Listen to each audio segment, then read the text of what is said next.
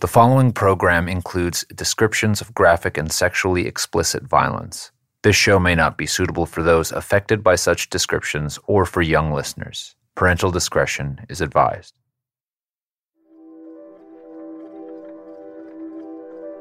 Previously on Stranglers. We had DeSalvo pretty well tied up. Three years after the investigation began, Detective Phil Natale was closing in on a suspect. And we found out that he was in the areas of the murder at the time these murders were, were uh, committed. Albert DeSalvo was being held at Bridgewater State Hospital, where he met fellow inmate George Nassar. DeSalvo confessed that he was the Boston Strangler and told Nassar he wanted to sell his story. He asked me who would be a good attorney for him. Then I had a high profile attorney at the time, F. Lee Bailey, so that made it, uh, he felt a good fit. F. Lee Bailey believed DeSalvo was the strangler, and within a matter of days, so did the police. They called the police commissioner out of a black tie dinner, and they said, Commissioner, this guy looks far better than anyone we've looked at in this entire investigation. The press got hold of the story. Suddenly, all eyes were on Bridgewater, and the investigators waited for their chance to interrogate the self identified Boston Strangler.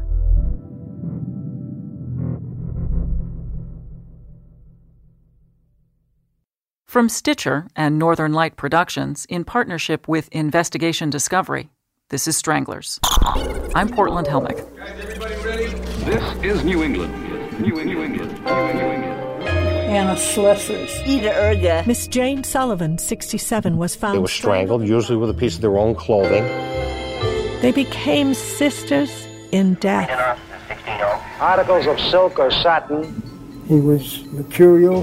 He was stressed. He was an egoist. There's more than one way to skin a cat. Episode 8 Confessions. A Shore man has confessed that he is the so called Phantom Strangler, responsible for the heinous sex murder of 13 Greater Boston women during an 18 month. In March of 1965, news broke that an inmate at Bridgewater State Hospital had confessed to being the Boston Strangler. The inmate, though not named in the article, was Albert DeSalvo. The head of the task force, John Bottomley, was skeptical. Actually, he was more than skeptical. Bottomley said that he had absolutely no interest in Albert as a suspect. He said, of all the suspects that we've considered, Albert is the last. This is George McGrath talking to reporter Gerald Frank. In proceedings involving someone who may not be mentally competent, a court may appoint a legal guardian. George McGrath was DeSalvo's guardian at Bridgewater State Hospital. And he said, I'm not interested in him. He's, uh, the, the whole thing is phony. The whole thing was phony. Bottomley had several reasons to doubt DeSalvo. To begin with, the case built by Phil Natale and his team was still just circumstantial. No concrete physical evidence had yet been found that tied DeSalvo to any of the crime scenes. Also, the investigation had screened upward of 3,500 suspects, and the Attorney General's office had gone on record as being skeptical of any confessions coming out of a mental hospital. What's more, the medical director at Bridgewater, Dr. Ames Robey, flat out told Bottomley, this guy's lying. One very strong conclusion that Dr. Robey came to was that Albert DeSalvo was one of the bigger con men in human history. Author Susan Kelly and this impulse that he had to brag and to present himself as somehow larger than life was one of the factors that made his confession dubious. To Robey, DeSalvo was someone who, if he could not be famous for a good reason, would be famous for being a monster, because fame was what counted. The task force was focusing on nine other lead suspects, each of which Bottomley believed was a more likely strangler than DeSalvo. But Detective DiNatale was certain, and the press wasn't about to let up. So Bottomley had to do something if he wanted to cross this mental patient off the list. He went back to DeSalvo's guardian, George McGrath. He said, Look, George, this is it. If you let me talk to him, it'll be just short and sweet. And get it over with. You'll have to trust me. But you wouldn't do this. So we ta- I talked to Lee. Okay, well, let's do it. McGrath coordinated with F. Lee Bailey, who said sure, Bottomley could speak with his client, but only on one condition. Any confession DeSalvo might make could not be admissible as evidence in court. I asked F. Lee Bailey about the deal. So you made this deal, and I can understand why you might not have wanted him to go to trial, but why would the Attorney General's office ever agree to that? because they had no choice. They wanted to clear up uh, the mysteries. No one had ever been arrested for any of the stranglings, but lives had been ruined. They chose the greater good because they wanted to close these files too. On July 26, 1965, John Bottomley went to meet with Albert DeSalvo.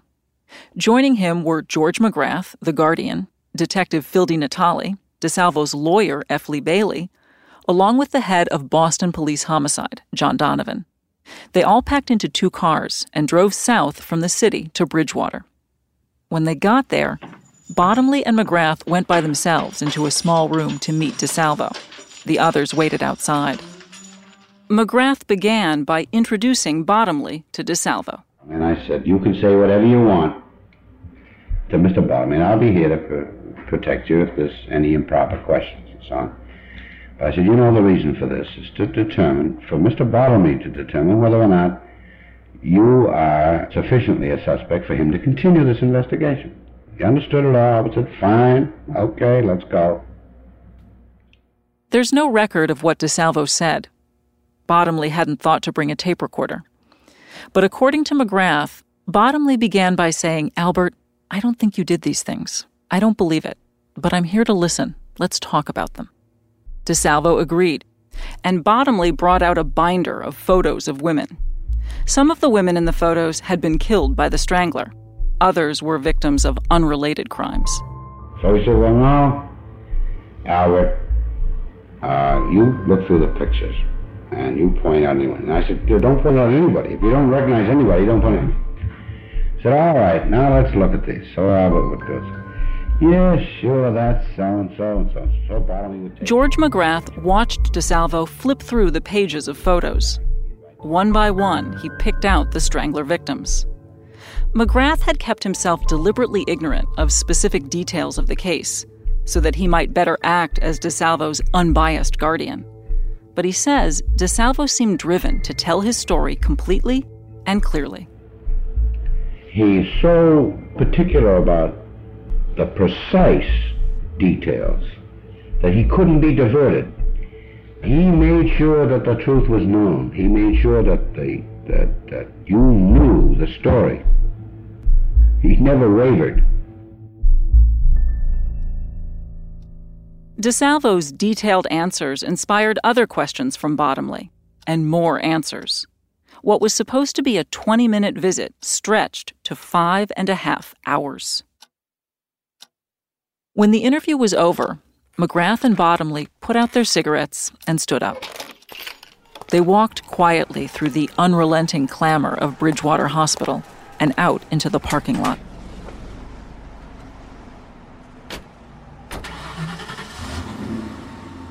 We left there and we went down to the Red Coach Grill and we had dinner. The two men sat across from each other at dinner. The thing that impressed me was Bottomley, Bottomley's expression. Here was a man that was so dead wrong and knew it. He knew it. Just the expression. I think he had no conception of what he was what he was going to face down. This was to me the most dramatic thing of the whole thing. Bottomley was shaken. DeSalvo's words that day had brought him around to Phil Natale's view. DeSalvo was the most likely suspect for the stranglings. But now Bottomley had a problem. There was no taking back the agreement he'd struck with Bailey. DeSalvo's confessions from that day and the days to come could never be used in court. And yet, Bottomley would have to go back and get more from DeSalvo. Bottomley reasoned any confessions he gathered could be corroborated later through detective work. Bottomley also believed that his job leading the task force wasn't just to put a suspect on trial, but ultimately to catch the strangler and end the murders. If this man sitting in a hospital for the criminally insane was the killer, Bottomley and the city of Boston needed to be absolutely certain. On August 11th, 1965, Bottomley met with DeSalvo again. Bottomley sat on one side of the table, Albert on the other, and I sat on the side of the table. Just a table. With a tape recorder between them? Uh, yeah. This time the confessions would all be recorded. You're saying that the cameras were on a light mint green shelf. Yes.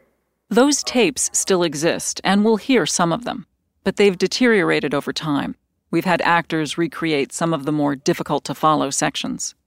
And I'll, I'll say one more thing. Okay. This brown camera that I saw, uh, it's, uh. Rolleiflex? That's the word, Rolleiflex. And it was on the uh, right corner. I think it was almost on the top shelf where. Now, for the tape. Albert DeSalvo is now looking at a loosely folder of photographs of the faces of women, and he is now going to review it. Okay.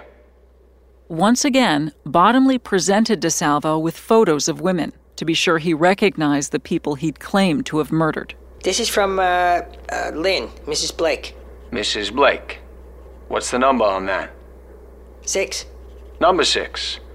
Mrs. Blake from Lynn. DeSalvo performed well. One after another, he identified the women correctly Anna Slesers, Sophie Clark, Mary Sullivan. It was convincing, but it was also possible that DeSalvo had seen these women's pictures in the newspapers. But then, DeSalvo hesitated over one photo. Now, this one here, it bothers me. It bothers you? Very much. I'm not sure, but it, it could be Nina Nichols? Nina Nichols was the only strangling victim whose photo had not appeared in the newspapers. Her family had refused to release it. So the picture in front of DeSalvo was from several years before she died, when Nina was in her late 50s or early 60s. DeSalvo tapped the photo. She was frail and her hair was a lot grayer than it is here. Yeah, sure, this, this is her okay, but she's a lot older. I never saw her. Well, I did. This one here. At that point, the police had counted 11 victims of the Boston Strangler. DeSalvo correctly identified photos of every one of them.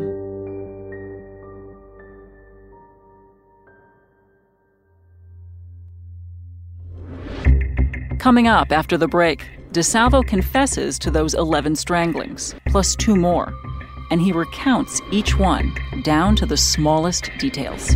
To the left would be a kitchen. I see a sewing machine, uh, brown.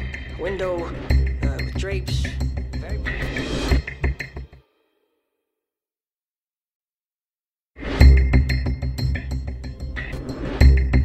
Now back to stranglers. John Bottomley asked Albert DeSalvo to take him through the murders to describe how he committed each of the stranglings. He needed to see if DeSalvo's stories lined up with the evidence they'd collected. DeSalvo said that on June 14, 1962, he had the day off from work. He told Irmgard, his wife, he was going fishing. But instead, he drove into Boston. You gotta realize this, Mr. Bottomley.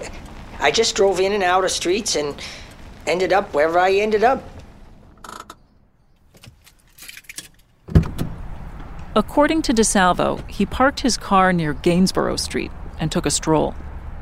In his pocket, he carried a heavy lead weight from his fishing kit. He chose a building at random, number 77. Walked up the stairs and stopped in front of apartment 3F. Again, at random. Anna Slesers lived in 3F.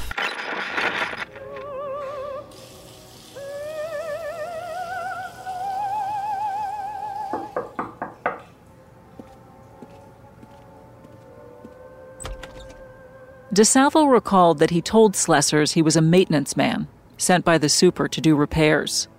Slesers let him in. To the left would be a kitchen, then the bathroom about 10 feet on. Uh, the light would be on. I see a sewing machine, uh, brown. A window uh, with drapes. Very pretty bedroom set. Light tan. Uh, a couch, uh, a tan record player with darker color. You know, dark uh, cocoa color knobs. DeSalvo told Bottomley that Slesers led him through the apartment, showing him which things were broken or needed attention. DeSalvo said as Slesers turned and walked toward the bathroom, he attacked. I hit her on the head with the lead weight. Then, DeSalvo said, he pulled the sash of Slesers' bathrobe and tightened it around her neck. Her blood was all over me, on my jacket and shirt. So when I left, I grabbed a raincoat that was hanging in a cabinet and put it on. DeSalvo said he left Slesers' building and on the way out walked by a policeman. Uh, but I went out, got into my car, and drove around until I came to an Army Navy store.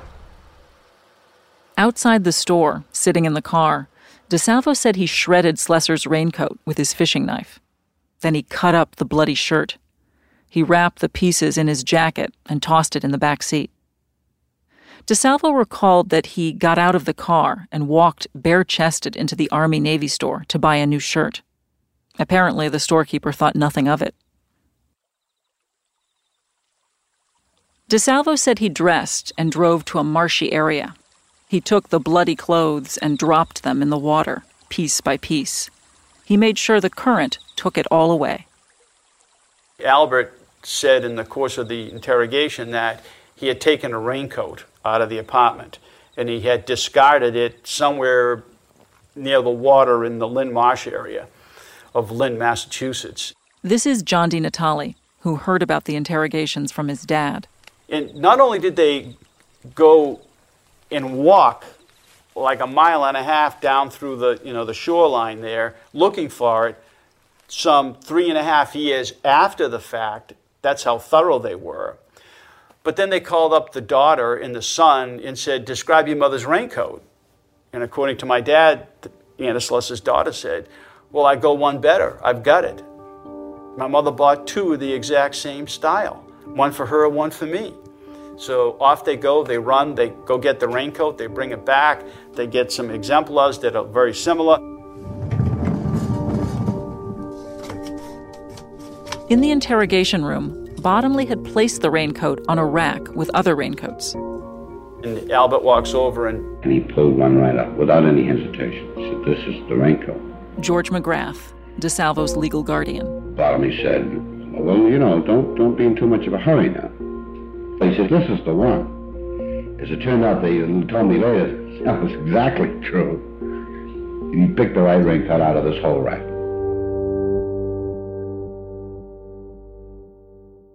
DeSalvo described how a couple weeks after the murder of Anna Slessers, on the last Saturday in June, he told his wife he was headed out on a job.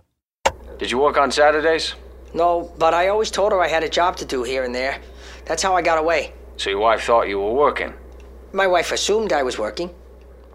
So, you left your home about what time? He drove instead to another apartment building, picked at random, 73 Newhall Street in Lynn, and strangled Helen Blake.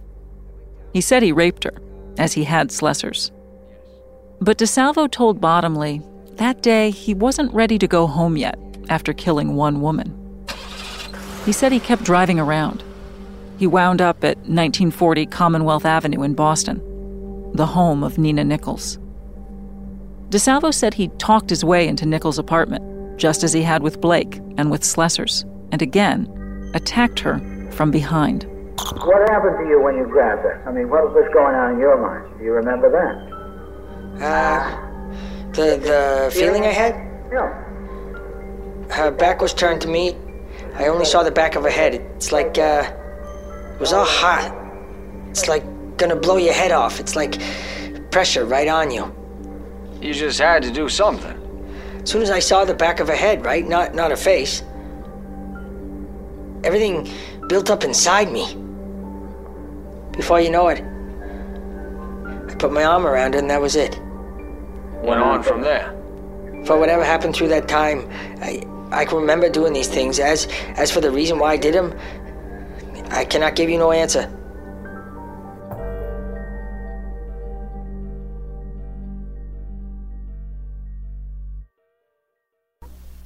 Mr. Bottomley, please, long distance calling.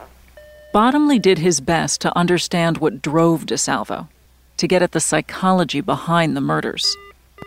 Bottomley? Yes? Go ahead. Hello, John. It's Gerald Frank in New York. Yes, Gerald. How are you? Fine. I hope you don't mind my calling. Later, he would tell Gerald Frank that he felt DeSalvo was being open with him, almost intimate.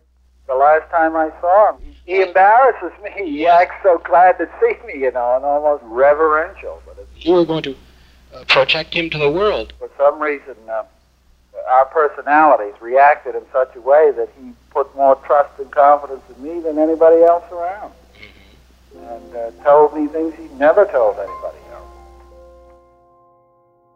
Bottomley said he thought DeSalvo was starting to see him as a father figure, a person he could unburden himself to. His mental situation is, constantly changing in the sense he's becoming more and more normal. This burden of guilt is getting stronger and stronger. And I spoke to him uh, the other day on my belief that there was a very good chance that a jury would, would uh, convict him of these crimes. And uh, again, he reiterated he was prepared to take that risk, that he simply couldn't live with this under these circumstances uh, any longer. That it had to be resolved and publicly.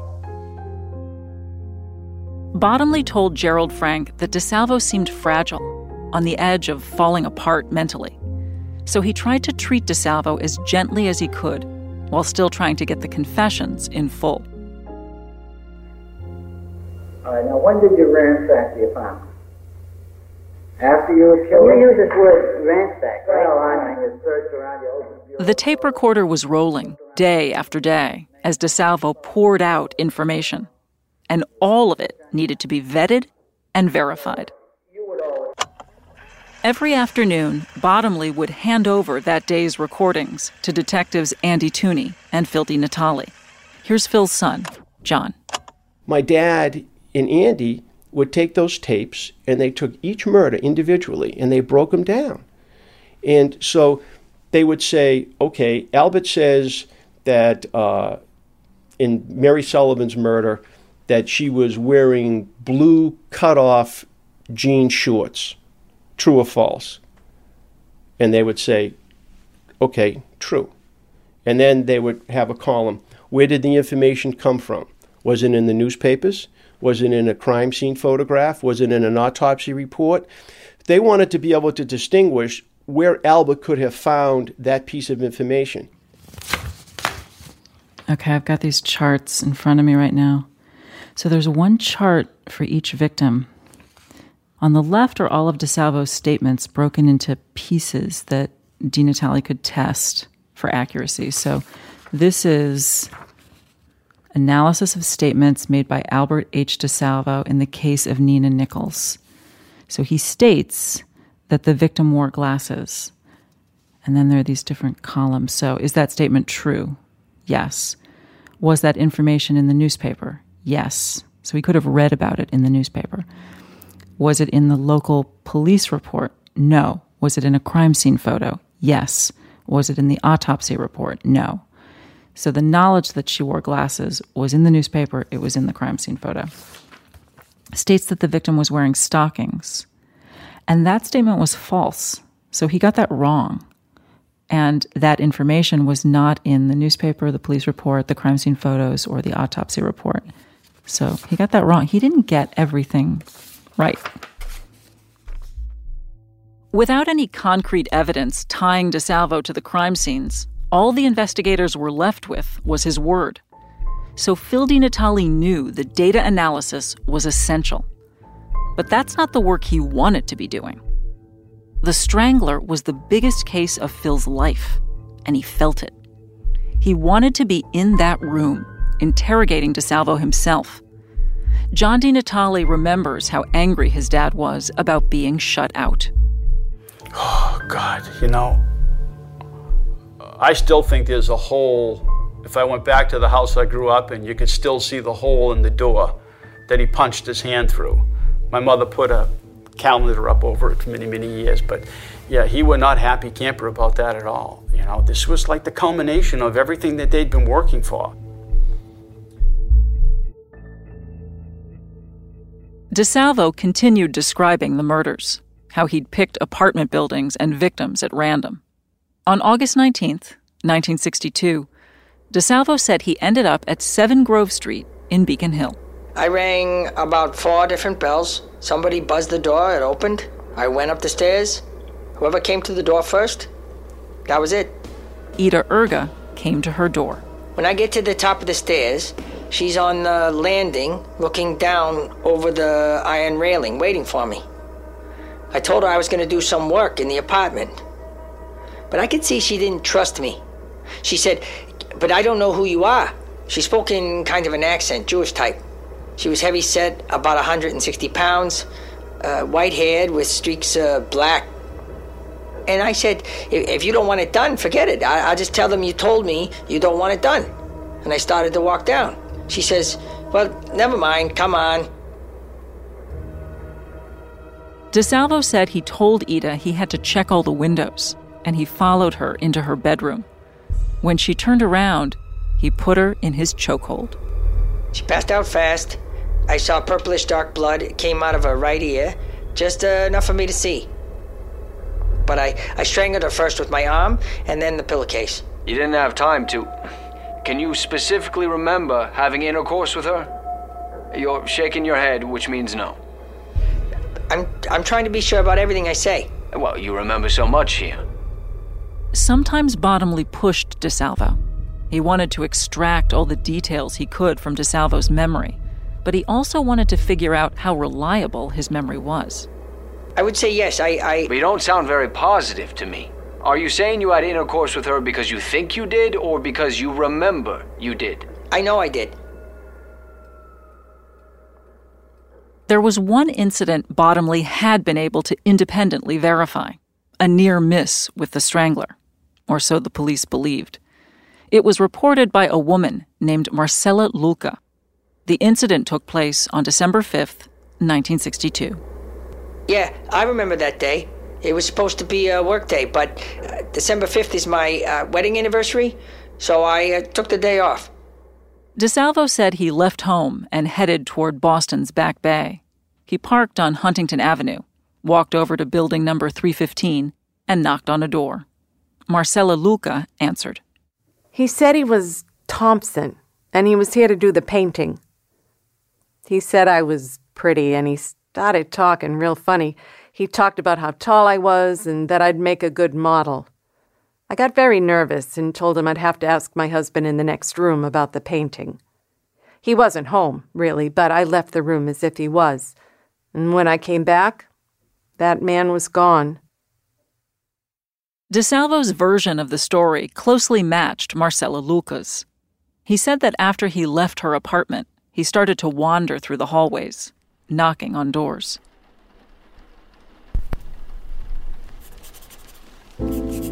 My dearest Chuck, may this letter find the man I love well. DeSalvo said when he knocked on apartment 4C, Sophie Clark opened the door. I was going to suggest that you get a phone, but I guess you can do without it. I. The door swung open to my left, and she presented herself to me. What does she look like? DeSalvo said he tried to talk his way in, and at first she resisted. She didn't want to let me in because her roommates weren't there, but they would be home shortly. She said they were taking a course uh, across the street in the YWCA, and she was waiting for them. Then he used his fallback, his line about being from a modeling agency. I gave a fast talk. I, I told her I'd set her up in modeling. I'd give her from twenty to thirty dollars an hour. Oh, you're back to the measuring man technique. Yes. Uh, I got into the apartment. She was very, very upset letting me in. She was upset. You got to look at her side too. She didn't want to let me in, yet she still did. She seemed to be scared. DeSalvo appeared to relish moments like this, when the woman at her door thought to herself, Is this guy going to harm me? and DeSalvo was thinking, I'm going to harm this woman, and she knows it. The moment where she let him in against her better judgment. Once he got inside Sophie Clark's apartment, DeSalvo said he told her to turn around so he could look at her figure. That was it. I grabbed her around the neck with my right arm. She was very tall because she fell on top of me on the settee. My legs went around her legs. She didn't give me any struggle at all. Sophie gave very little struggle. Yes. F. Lee Bailey found DeSalvo's detailed recollections of the Sophie Clark murder particularly convincing. They said when Sophie Clark was killed, was there anything unusual about the scene when you left? And his answer was yes. After she was out, I went from that room to another room, and there were some cigarettes in there. Don't know if they were luckies or what. They, they fell on the floor. Why did they fall on the floor? Because I knocked them on the floor. I see. At Sophie Clark's crime scene, police had found a pack of Marlboros on the floor next to a dresser. And there was another detail they had kept from the press. She was, uh, she was menstruating too. Uh, how do you know that? Because she had that, uh, that little elastic thing with these little metal hooks on it, and I, I took it off her, and she was almost finished, and I, I threw it on the. You're sure she was almost finished? There was a very slight stain on it, and I threw it in back of the chair. I recall this. They're not the kind of things you would expect to be publicized. One because it was innocuous, and the other because it was offensive. And uh, but he knew them. Bottomley interviewed DeSalvo seven times over a two month stretch. The murders had happened years before, and yet DeSalvo was able to relate in minute detail how he'd done them, what he'd said to each victim, where he'd had breakfast before a strangling, and where he'd strolled after. Here's F. Lee Bailey. His detail was repeatedly, time after time, on the money. And sometimes he said, I'm not sure. But when he was sure, he was right. And that can only point in one direction. I have never uh, met a human being, and I'm an expert on memory and I teach it. I've never met a human being that could put that much innocuous detail into 13 episodes and come up with it without notes or anything to help his memory, just out of recall. By the end of the questioning, Bottomley and DeSalvo seemed to have developed a kind of rapport. DeSalvo even asked Bottomley, What do people think of me? What do you think your own theories? Now that you talked, because you're pretty sharp, very sharp. People who are looking for him, the police, how do they feel towards this person? Toward you? Yeah, in other words, you got to know me a little better. Well, I think you're tragic. It's a tragedy. I don't know any other way to put it. You killed people, and you don't know why. I don't know why. You've been under investigation since November, so even before you decided to talk, I knew a lot about you. I knew about your family, I knew about your relations with your wife. I knew that your neighbors thought you were a fine family, that you were a wonderful man. You're a paradox. You're a contradiction.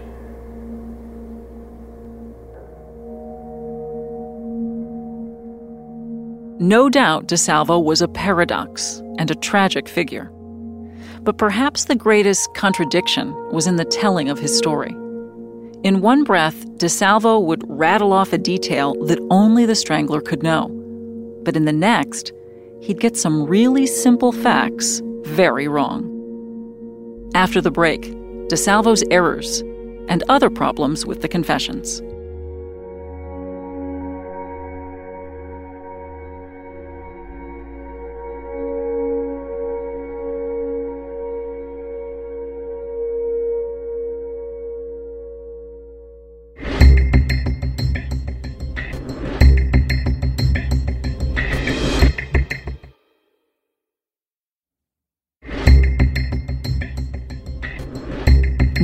Back to stranglers.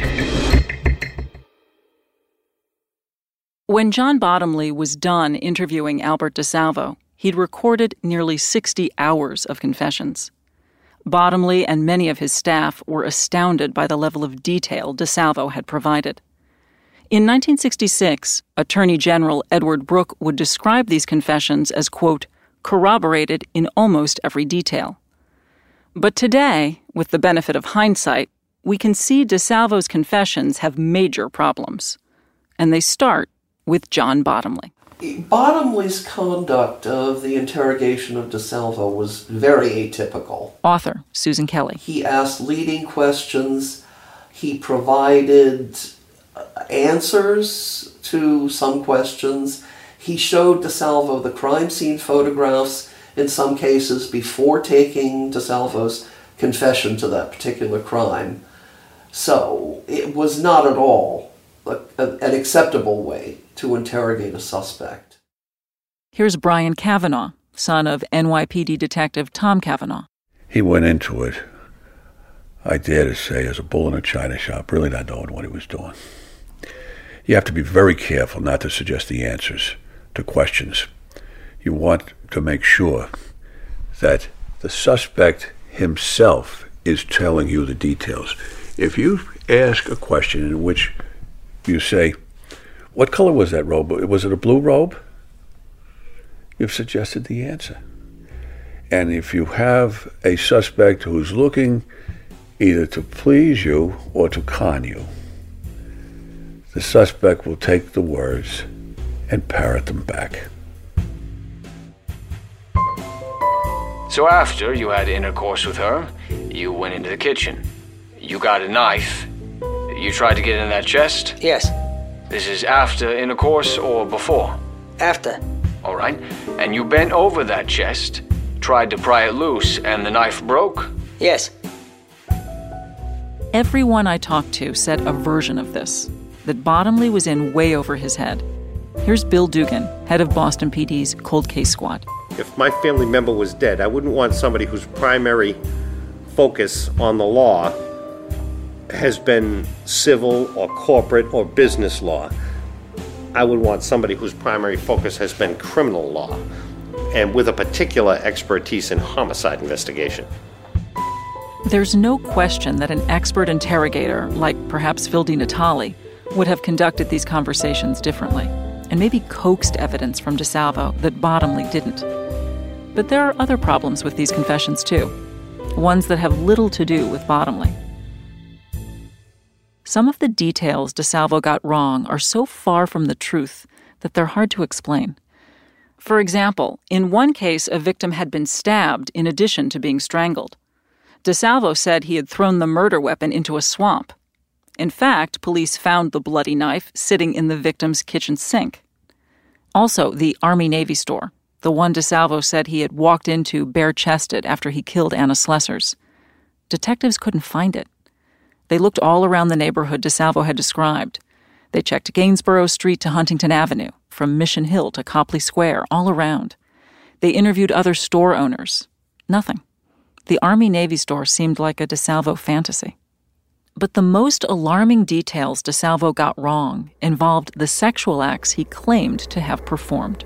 Now, you have tied the stocking around her neck. And what did you do next? I had intercourse with her. Did you take any precautions? According to DeSalvo, he'd had intercourse with all five of the first victims, the older women. But that was inaccurate. The killer or killers had not had intercourse with those women.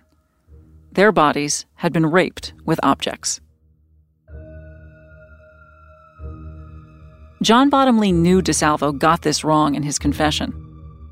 But he also saw a man in front of him racked with guilt. Here's Bottomley talking to writer Gerald Frank. Well, the last few times I've seen him, he's, he's broken down into tears quite readily. These things keep him awake at night. But DeSalvo had bragged about these murders to other inmates, without tears. What if the wretched character he was playing for Bottomley was an act? What if DeSalvo was confessing to murders he didn't commit? Dr. Robey, the head psychiatrist at Bridgewater, believed DeSalvo was capable of pulling off such a big lie. And he also believed DeSalvo was obsessed with becoming famous he has shown consistently a tremendous insecurity and a need to identify himself as a notorious character. You know, he was also convinced that he would not go to prison, but to a posh mental institution. Here's Susan Kelly. He had Johns Hopkins fixed in his mind for some reason, where he would be the object of study from by doctors from all over the world. And, you know, if you're a narcissist who wants attention that badly, sure, receive world famous doctors in your suite at Johns Hopkins. Kelly says DeSalvo had another reason to confess to all the stranglings. It was the reason he'd found his way to F. Lee Bailey.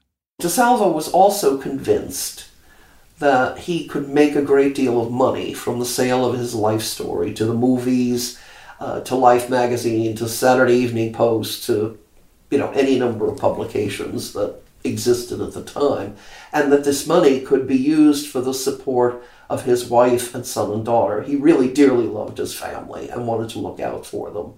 So at that point, uh, what did he have to lose? He was going to prison forever on the Green Man charges. Why not confess to being the strangler, making some money, giving it to his wife and children for their support? Bailey says he discouraged his client from selling his story directly. But he also said there's more than one way to skin a cat. Mr. Bailey, we have a copy of a telegram that you sent to George Nassar after your first meeting with Albert DeSalvo. It's just a couple of paragraphs. And I'm going to read it to you and then ask you a question about it. So you wrote Dear George, I am informed by an assistant to the Attorney General that as a result of the advice you gave in this case to an individual whom we know, that you are entitled to a reward of $110,000. I would assume if your motives are, as I understand them to be, that you would make very sure that a substantial portion of any funds which might come to you would benefit the family of the man with whom we are concerned. Talk to absolutely no one until I see you next and count yourself a winner so far. Very truly yours, F. Lee Bailey. Would the Strangler Task Force have actually given a $110,000 reward to Nassar? No. Um, Nassar had, So why did you write that? Nassar had, uh, because Bottomley said it. That's not a measure of the likelihood it would happen. It's a measure of the fact that the guy didn't know what he was talking about. So I was simply passing on it. I think the telegram you quoted says uh, an assistant attorney general told me that you might be entitled to the reward. And uh, As far as you know, did anybody ever receive that $110,000 reward? Nobody ever got a nickel except that a book called The Boston Strangler was just about to come when the publicity about DeSalvo began to percolate. And the author, Gerald Frank, who had a towering reputation and a big advance, came to me and said, Look, I'm just terrified that this thing is going to unfold your guy turns out to be the guy. The cops tell me that he probably is. And somebody writes a book and mine dies on the vine because the sequel will mean a lot more than the original. And so, if you could tell me that Albert won't publish anything or have another author publish anything for six to nine months, I'd be will- willing to give uh, DeSalvo 15% of my royalties. And uh, that deal was struck and Gerald Frank remained good to his word for as long as his book was out there selling it. It sold very well. Really? DeSalvo got 15% of the royalties? Yes. He did while he was in prison? They went to legal fees and to his family, but he was certainly paid money, yes. DeSalvo's family later sued F. Lee Bailey for money from Gerald Frank's book. They said they hadn't seen a penny of their 15%. Bailey eventually settled, and the family received about $48,000. So you never, ever doubted that he was the strangler? I never had an opportunity to doubt it or affirm it. I did not attend the interrogations, as I told you, because I didn't want any suggestion that he was being fed anything by me during the course of his questioning. Do you think anyone at the Attorney General's office regretted making that deal with you after DeSalvo gave such a convincing confession? I, I don't think so. I think they felt they had no choice. Bear in mind, they are political figures who had to look to public approval to hold office or advance in office. And uh, uh, they thought the public would not forgive them for making such a decision and taking the matter out of the hands of the courts and the jury. And the average layman has very little appreciation for the niceties of confessions being admissible or not being admissible. The point is that the case developed in such a way there was no nexus between Albert and the Stranglings except for his own admissions and what they learned as a result of those admissions. Those are also barred from court use as the fruit of the poisonous tree. Despite the deal with Bailey, despite the inaccuracies in the confessions, and despite the lack of physical evidence, John Bottomley told colleagues he still intended to bring DeSalvo to trial. The detectives would just have to build the case without the confessions, or find a way to get new admissible confessions. Bailey had said he might allow investigators to speak with DeSalvo again if prosecutors vowed not to push for the death penalty. But Bottomley did not get that chance. Political disagreements with his boss, Attorney General Edward Brooke, led Bottomley to resign in April 1966. He would never work a criminal case again. Bottomley later told his son he felt he'd done his job.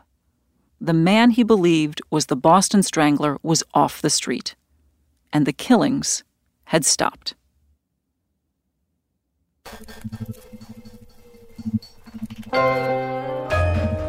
Stranglers comes from Stitcher and Northern Light Productions in partnership with Investigation Discovery. Our executive producers are Chris Bannon and Susan Gray.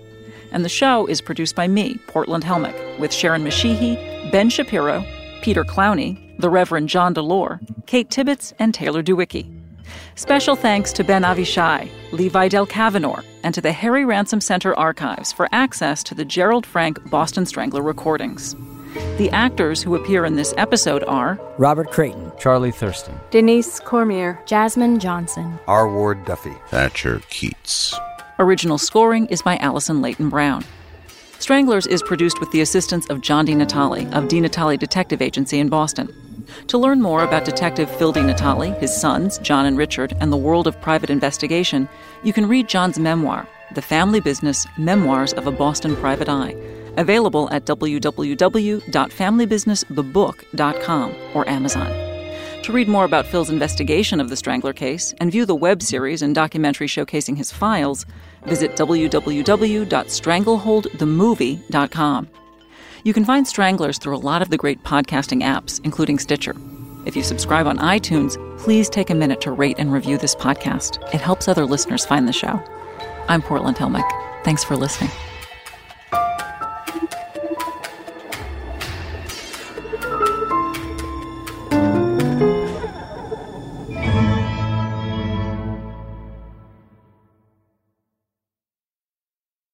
Next time on Stranglers. Crowds gather outside the Cambridge courthouse. People waited in line, hoping that someone would leave the courtroom and make a seat available. Inside the courthouse, Albert DeSalvo is put on trial for his crimes as the Green Man. But his reputation as the Boston Strangler is the heart of the defense. I want to show the guy's insane. That's my defense. The insanity plea also involves an examination of DeSalvo's childhood.